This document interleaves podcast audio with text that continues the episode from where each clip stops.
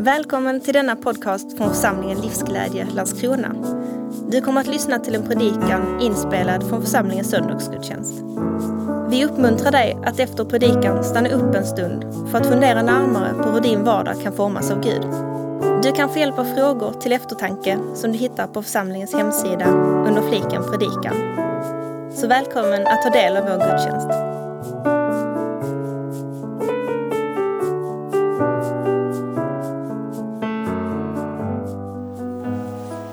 Tack så mycket att eh, jag och min man Jonas får komma hit och fira gudstjänst tillsammans med er den här dagen. Vi tycker mycket om att få komma hit och glädjer oss över att vi får frågan lite, lite nu och då, någon gång varje år, att få komma hit. Så jättekul att få vara här idag. Jag ska ta med oss in i en berättelse idag ifrån Gamla Testamentet som handlar om en kvinna hon eh, talar ett främmande språk. Hon eh, är slav och hon blir behandlad därefter. Hon eh, blir utnyttjad och hon flyr. Och där någonstans så möter Gud henne. Och otroligt nog så blir hon faktiskt den enda kvinnan i Bibeln som får ge Gud ett namn. Hon blir så präglad av mötet med Gud.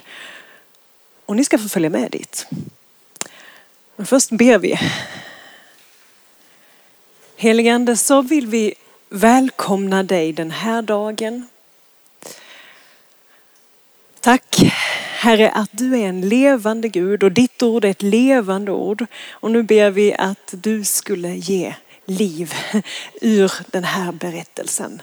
Herre, möt oss på det sätt som vi behöver tala ditt levande ord in i våra liv.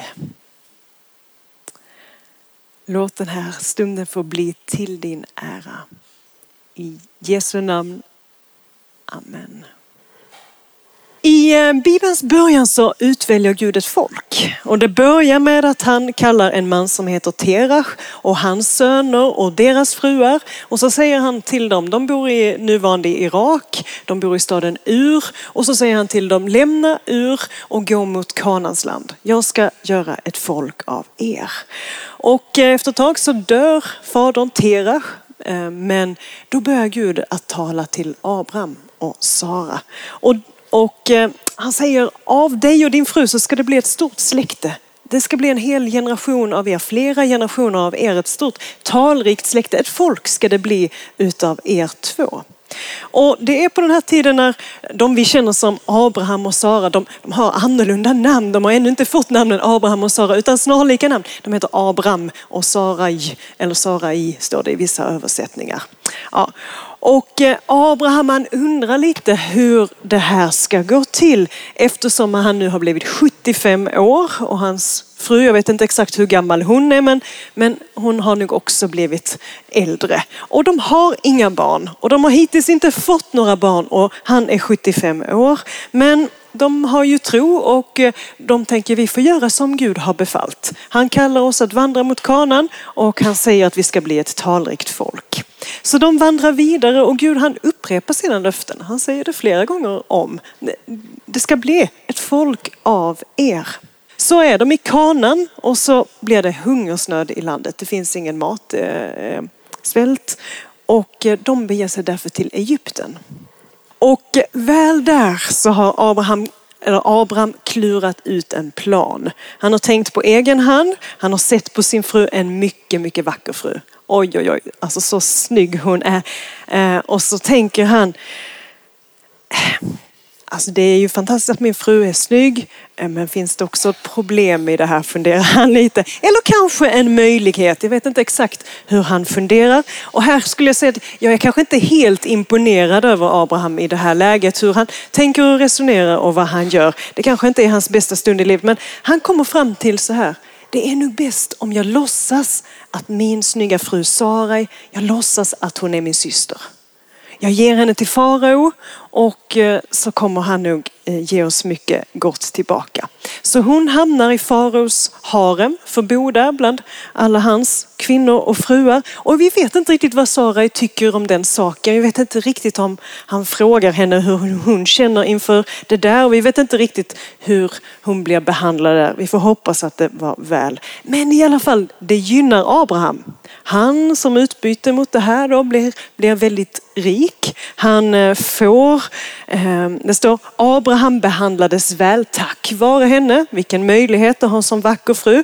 Han får får, han får kor, han får slavar, han får slavinnor, han får åsnor, han får kameler. Alltså ett helt ett helt zoo eller ett helt stort boskap samlar han på sig under de här åren. Men så går tiden och de klarar sig ju fint där eftersom det inte är hungersnöd i Egypten.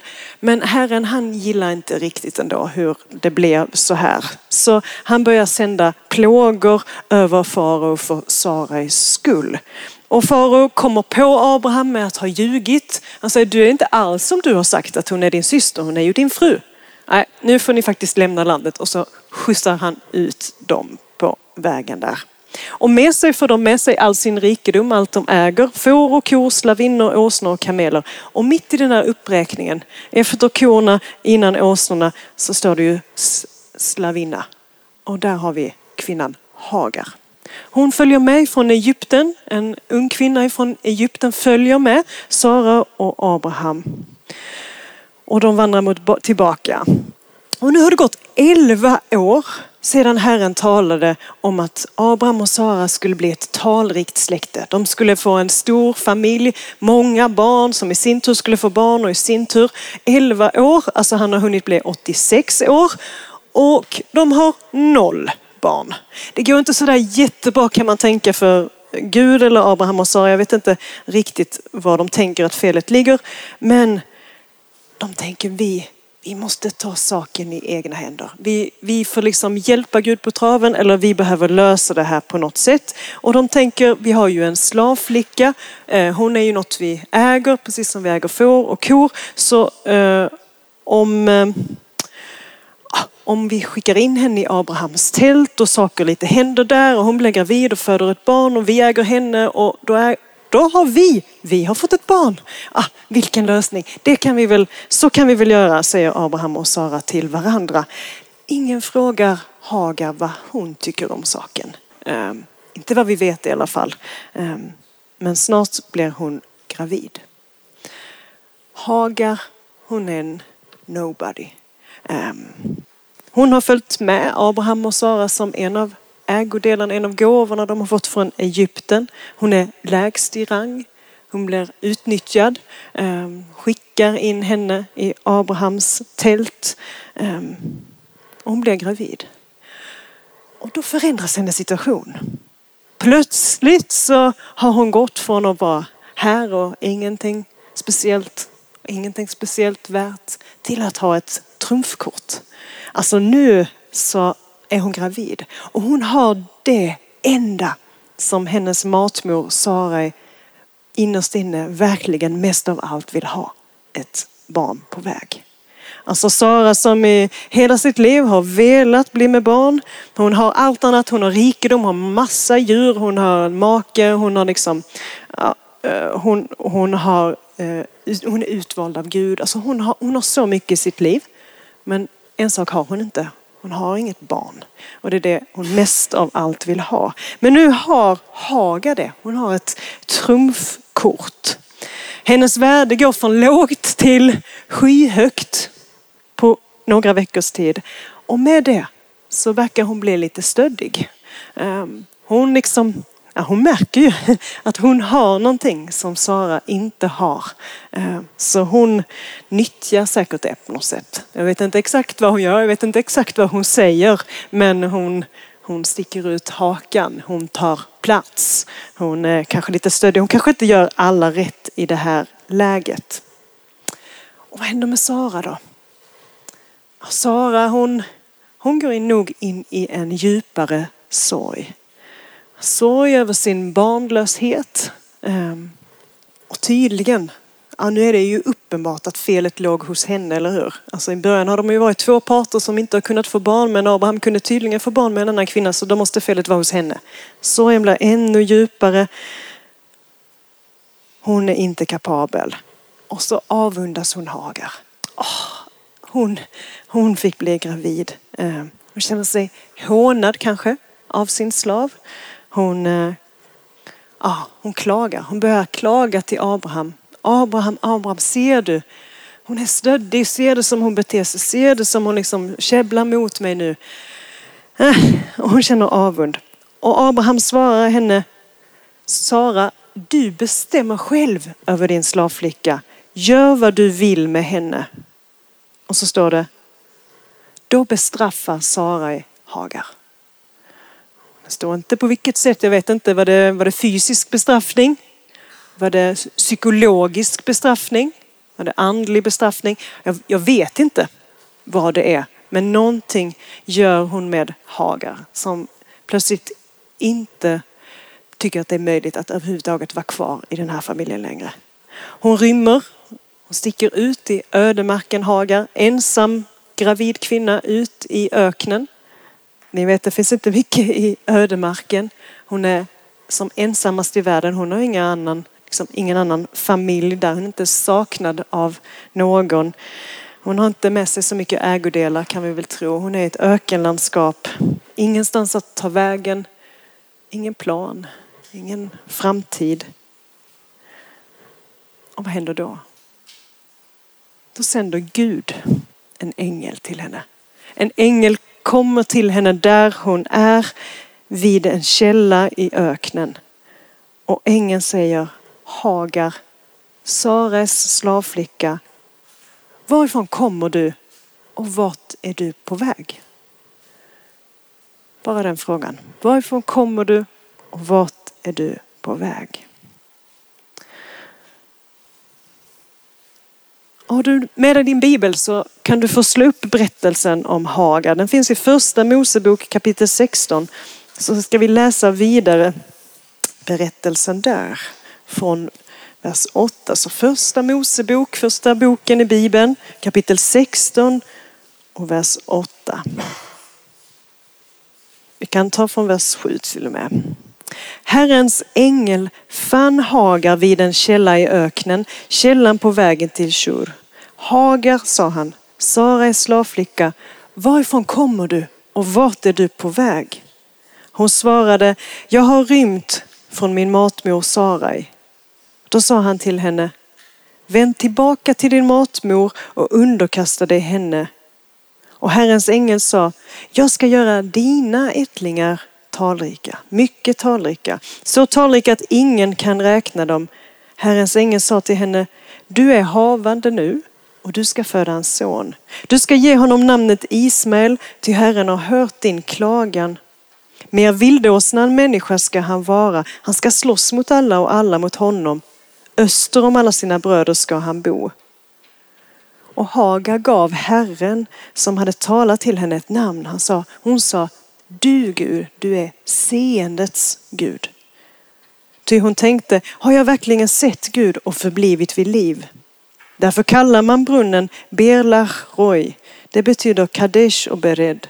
Så födde Hagar en son åt Abraham och Abraham gav denne son som Hagar hade fött honom namnet Ismael. Abraham var 86 år när Hagar födde Ismael åt honom. Hagar hon är uppvuxen i Egypten. Hon är uppvuxen med de egyptiska gudarna. I skolan lärde vi oss att det, i den här tidens Egypten fanns hundratals, kanske tusentals av gudar i Egypten. Man hade olika avbildningar av dem i trä och sten och förgyllda och många av dem liksom liknade djur och hade olika roller och funktioner och uppgifter och sådär. Och de här gudarna de fyllde folket med respekt och kanske med rädsla och man offrade till dem och man ville liksom behaga dem så att de valde att göra gott mot en. Och nu så möter hon en ängel ifrån Herren och hon gör en erfarenhet som liksom är detta, detta är något helt annat än jag har stött på tidigare. Hon säger du är en Gud som ser. Och jag tänker mig att Hagar hon tänker det här, det här är ju en levande Gud som jag får möta. Det här är ju ingen Gud av trä eller sten eller förgylld som jag behöver vara rädd för eller offra för. wow, det här är en levande Gud som ser mig och hon ger honom det namnet. Hon är den enda kvinnan i Bibeln som, som jag förstår det, som ger Gud ett namn. Och det tycker jag är väldigt stort att, att Gud också låter henne göra det och att det finns bevarat här. Hon som kommer från en helt annan religion som inte alls liksom, hon, är, hon, hon har inte fått de här rösterna om att hon är utvald. Eh, utan hon är en kvinna som kommer utifrån och Gud, hon ger Gud ett namn, seendets Gud. När ingen annan ser henne, när ingen annan vet, när ingen annan bryr sig, då sänder Gud själv en ängel för att visa sig för henne, för att tala till henne kommer med sin blick, hans blick som inte undgår någon som är i nöd. En blick som är full av nåd, en blick som är full av kärlek, en levande Gud som bryr sig, som möter henne precis där han är, som söker upp och talar genom sitt sändebud ängeln. Och ängeln talar saker om att om sonen hon ska föda och så. Men jag tror framförallt det är det här mötet med ängeln. En Gud som ser, som tar tag i henne. Men ängeln börjar tala saker om sonen hon ska föda och, och, vi pratade om den här texten i, min, eh, eller i vår hemgrupp för någon, för någon vecka sedan. Och då var det en pappa i vår grupp som sa, alltså ursäkta men vad tänker ni om det här? Om Gud hade sagt så här till mig och min fru, eh, att vi skulle få en son som var mer vildåsna än en människa. Hade ni blivit glada? Jag, jag, jag känner mig tveksam själv, sa han sådär eh, inför hela gruppen. Ja. Nej, det kanske inte är något som vi hade velat höra här. Men jag tolkar det som att Hagar ändå ser positivt på det här som Gud talar om hennes son och hennes släkte som också ska bli utifrån henne. Jag, jag tolkar det som att hon accepterar och tar emot det som ängeln säger. Och jag gissar att det klingar mer positivt i henne. Och jag tolkar det lite mer som att din son ska bli en kämpe. Din son ska bli en fighter. Din son ska bli en son som kan ryta ifrån. Ehm, och kommer man från det underläget att man är slav, att man har ryckts ur sitt land och befinner sig i ett helt nytt eh, land och man undrar vad ska hända med mig och min familj och vad ska hända i förhållande till Abraham och Sara och vad ska det bli av oss? Att då Gud säger, du din son, han ska han ska vara någon som man verkligen kan räkna med. Han, han kommer inte att sitta tyst och still i båten och tiga och tåla vad som helst. Utan han, han kommer kunna stå upp för er. Kanske tolkar hon det på det sättet, kanske är det en för positiv tolkning, skulle nog Stefan i min hemgrupp säga. Men ni får ta det som det är. Ehm, ja. Vad händer sen med hennes liv? Det är inte så att Gud lyfter henne helt ur sitt sammanhang och säger nu ska jag rädda dig du som har varit förtryckt slav och så ska jag ge dig ett fantastiskt liv här borta. Ehm, sådär. Utan han, just där och då så säger han i alla fall, jag har, en, jag har sett dig, jag har en plan för dig, det ska bli, du ska få en son, det ska bli ett släkte av dig. Men just nu säger jag, nästa steg är, gå tillbaka. Gå tillbaka till din matmor, underkasta dig henne och sen framöver så blir det en annan framtid för Hagar. Men han sänder henne tillbaka. Och jag tror att det är inte samma Sara som flydde som kommer tillbaka. Kommer nog tillbaka förändrad på något sätt i, eh, i sitt inre. Gud har mött henne. Gud har bekräftat henne. Gud har rätat hennes krökta rygg. Gud har berättat, du har en framtid, du har ett hopp. Ehm, och säger inte, du, det, det, det fel, Gud säger inte just här, det är fel att ha slavar, du ska inte sådär. Utan gå tillbaka, underkasta dig, inta din roll. Men gör det med rak rygg. Gör det som att du har ett framtid och ett hopp, som att du är sedd, som att du är älskad, som du har ett uppdrag här i livet för din son. Ehm, det kommer bli någonting av er. Och det där förändrar henne. Eh, hon går tillbaka på det sättet. Samma Sara och samtidigt en helt annan Sara. Eller en helt annan Hagar, förlåt. Viktig skillnad. Vad lär vi oss av den här berättelsen? Jag har tänkt på några saker. Kanske har du, kanske har du tänkt på andra saker. Prata då gärna med, om, med Linda där inne i samtalsrummet eller i din hemgrupp eller sådär. Mm, ja, de här sakerna tänker jag på. Jag tänker att vi lär oss att Gud bryr sig om det som blev utanför planen. Men det menar jag alltså att Gud hade en plan med Abraham och Sara. Han skulle göra talrikt folk av dem. Han skulle ge dem barn. Men efter tio år så hade de noll barn och de bestämmer att ta saken i egna händer och hjälpa Gud på traven. Och man kan tänka att det som händer där med slavflickan Hagar med sonen Ismael som hon föder. det, det är utanför planen. Det är, liksom inte, det är inte rätt. Det var inte det som Gud hade tänkt. Det är utanför planen. Och man kan tänka att för Gud är det viktigt att saker blir rätt och sker efter hans vilja. Det är ju hans önskan såklart. Men den här berättelsen tycker jag också berättar att också det som sker utanför planen kan omfamnas av Guds barmhärtighet.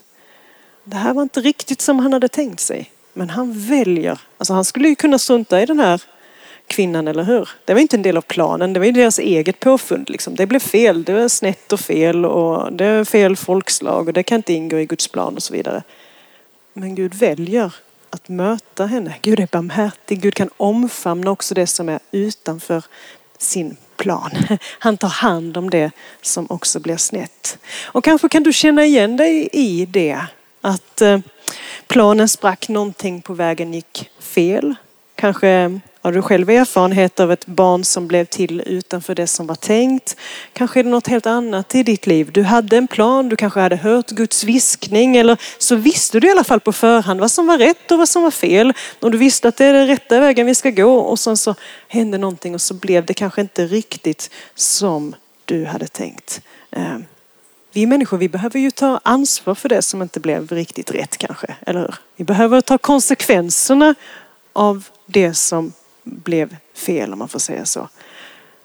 Men det är inte så med Gud att han liksom blundar, inte vill ha att göra med det som blev fel.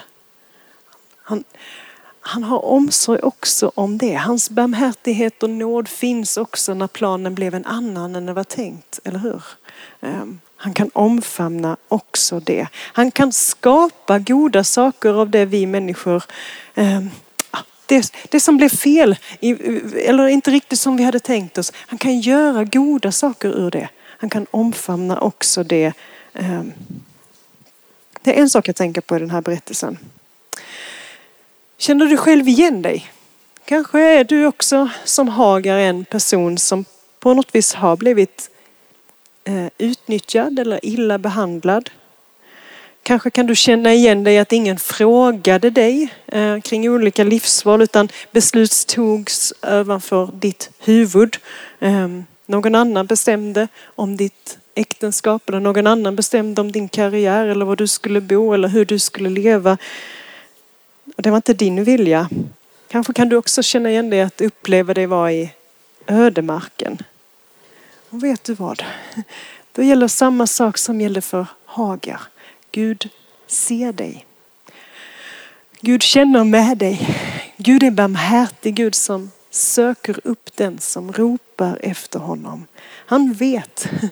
Han kan trösta, han kan läka han kan på nytt sända dig, ge dig nytt mod, ge dig ny kraft att ta dig an ditt liv. Eh, det finns nya chanser, han skapar nya chanser. Han kan öppna nya vägar. Han sänder dig, gå och lev ditt liv, jag går med dig.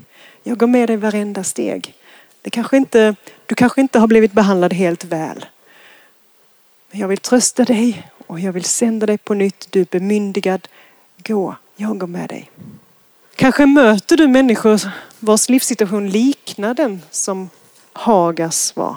Ehm, kanske möter du i ditt arbete eller här i församlingens verksamhet eller människor du ser när du går runt i Landskrona. Kanske möter du människor som liknar, med livsresor som liknar hennes. Människor som kanske har flytt eller som har blivit utnyttjade eller som har blivit utsatta för våld eller på något annat sätt upplever sig vara i ödemarken.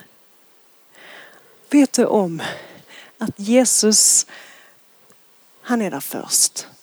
Han är först fram hos den här personen. Han har sett allt. Han vet allt. Ehm, Jesus har berörts av den personens liv. Jesus är där före dig. Och när du ser, eller när din medkänsla liksom berörs, du, du blir berörd av personen du möter, då kan du veta, ja, men detta är också en del av Jesus hjärta. Detta är också en del av vad Jesus ser, vad Jesus känner. Och lägg märke till att när ängeln kommer till Hagar, när ängeln direkt börjar tala med Hagar så säger ängeln, du är Hagar, Hagar Sarais eh, slavinna. Och så säger ängeln, vad kommer efter det? Ja, ängeln säger inte så här, vad håller du på med? Eh, du har gjort fel, du har gått åt fel håll. Ängeln kastar inte ur sig sådana där påståenden eller liksom dömande ord utan ängeln säger en öppen fråga, en nyfiken fråga. Varifrån kommer du? Var är du på väg? Varifrån kommer du? Ja, det, det, vet hon. Det är den enda frågan hon kan svara på. Jag har flytt. Jag har flytt från min matmor Sara. Varifrån hon, var hon är på väg, det vet hon inte just då. Jag tycker det är också någonting vi kan lära oss av hur Gud agerar. Han är först på plats. Han har medkänsla, barmhärtighet. Hans blick är nådefull och han ställer öppna frågor. Vem är du? Var kommer du ifrån? Var är du på väg? Detta var berättelsen om Hagar. Den fortsätter lite till men det får du själv ta reda på i din bibelläsning. Det går att söka i bibelappen på Hagar så hittar du mer om henne där. Gud är en Gud som söker upp människor. Som vet precis vilka vi är och vad vi har med oss. Som är en Gud som är nådefull och barmhärtig. Han kommer inte först med påståenden, du är fel, du har gjort fel. Du ser så här, det här, har, det här blev utanför planen, det här blev inte rätt. Han kommer inte först med de orden. Här kommer han med nåd och kärlek med sin blick. Och så frågar han, vem är du? Var kommer du ifrån? Var är du på väg? Och så bemyndigar han henne, tröstar henne och sänder henne. Jag har inga bättre slutord än så. Jag får lämna där mitt i och skicka detta med er. Ta det vidare. Be och läs texten. Fundera, vad är till mig? Ehm, ta det med till din hemgrupp eller samtalsgrupp eller någon annan du vill prata om texten med. Ehm, vi ber tillsammans. Gud, vi tackar dig för att vi får syn på att du är en så stor Gud som ser varenda människa på den här jorden. Ibland kan det kännas som att det är så mycket nöd och så många människoöden på den här jorden att vi liksom vi blir helt matta bara av tanken. Men tack att du är så otroligt stor. Att du kan se varenda människa, höra varenda rop över den här jorden. Tack att du är först på plats. Tack att du älskar, du är nådefull och barmhärtig. Du omfamnade kvinnan Hagar och vi vet att det finns så många människoöden som liknar hennes här där vi är, i Landskrona, i vårt land och i vår värld. Gud, du sände en ängel den gången. Ibland så använder du änglar och ibland använder du människor. Kanske vill du använda oss. Herre, led oss att ge vidare det som vi har fått av dig. Bemyndiga oss att gå med din kärlek och med din blick och med din öppna fråga till den du sänder i vår väg. Herre, fortsätt med ditt verk att upprätta människor. Och vi ber om det finns någon här som väldigt mycket känner igen sig. Att ha blivit illa behandlad eller utnyttjad eller befinner sig i ödemarken. Herre, vi ber att du med din barmhärtighet skulle möta den personen. Trösta och läka, lyfta av bördor, räta ryggar och sända på nytt i vetskapen att du går med varenda steg. Vi ber att ditt rike skulle få bli ännu mer synligt ibland oss. I Jesu namn. Amen.